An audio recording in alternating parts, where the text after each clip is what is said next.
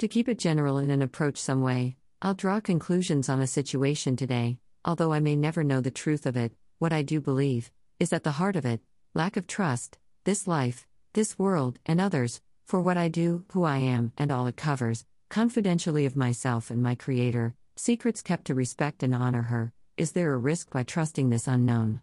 A chance of emotional hurt may occur, God's business, people's lives, and my own. Where are the boundaries of respect shown?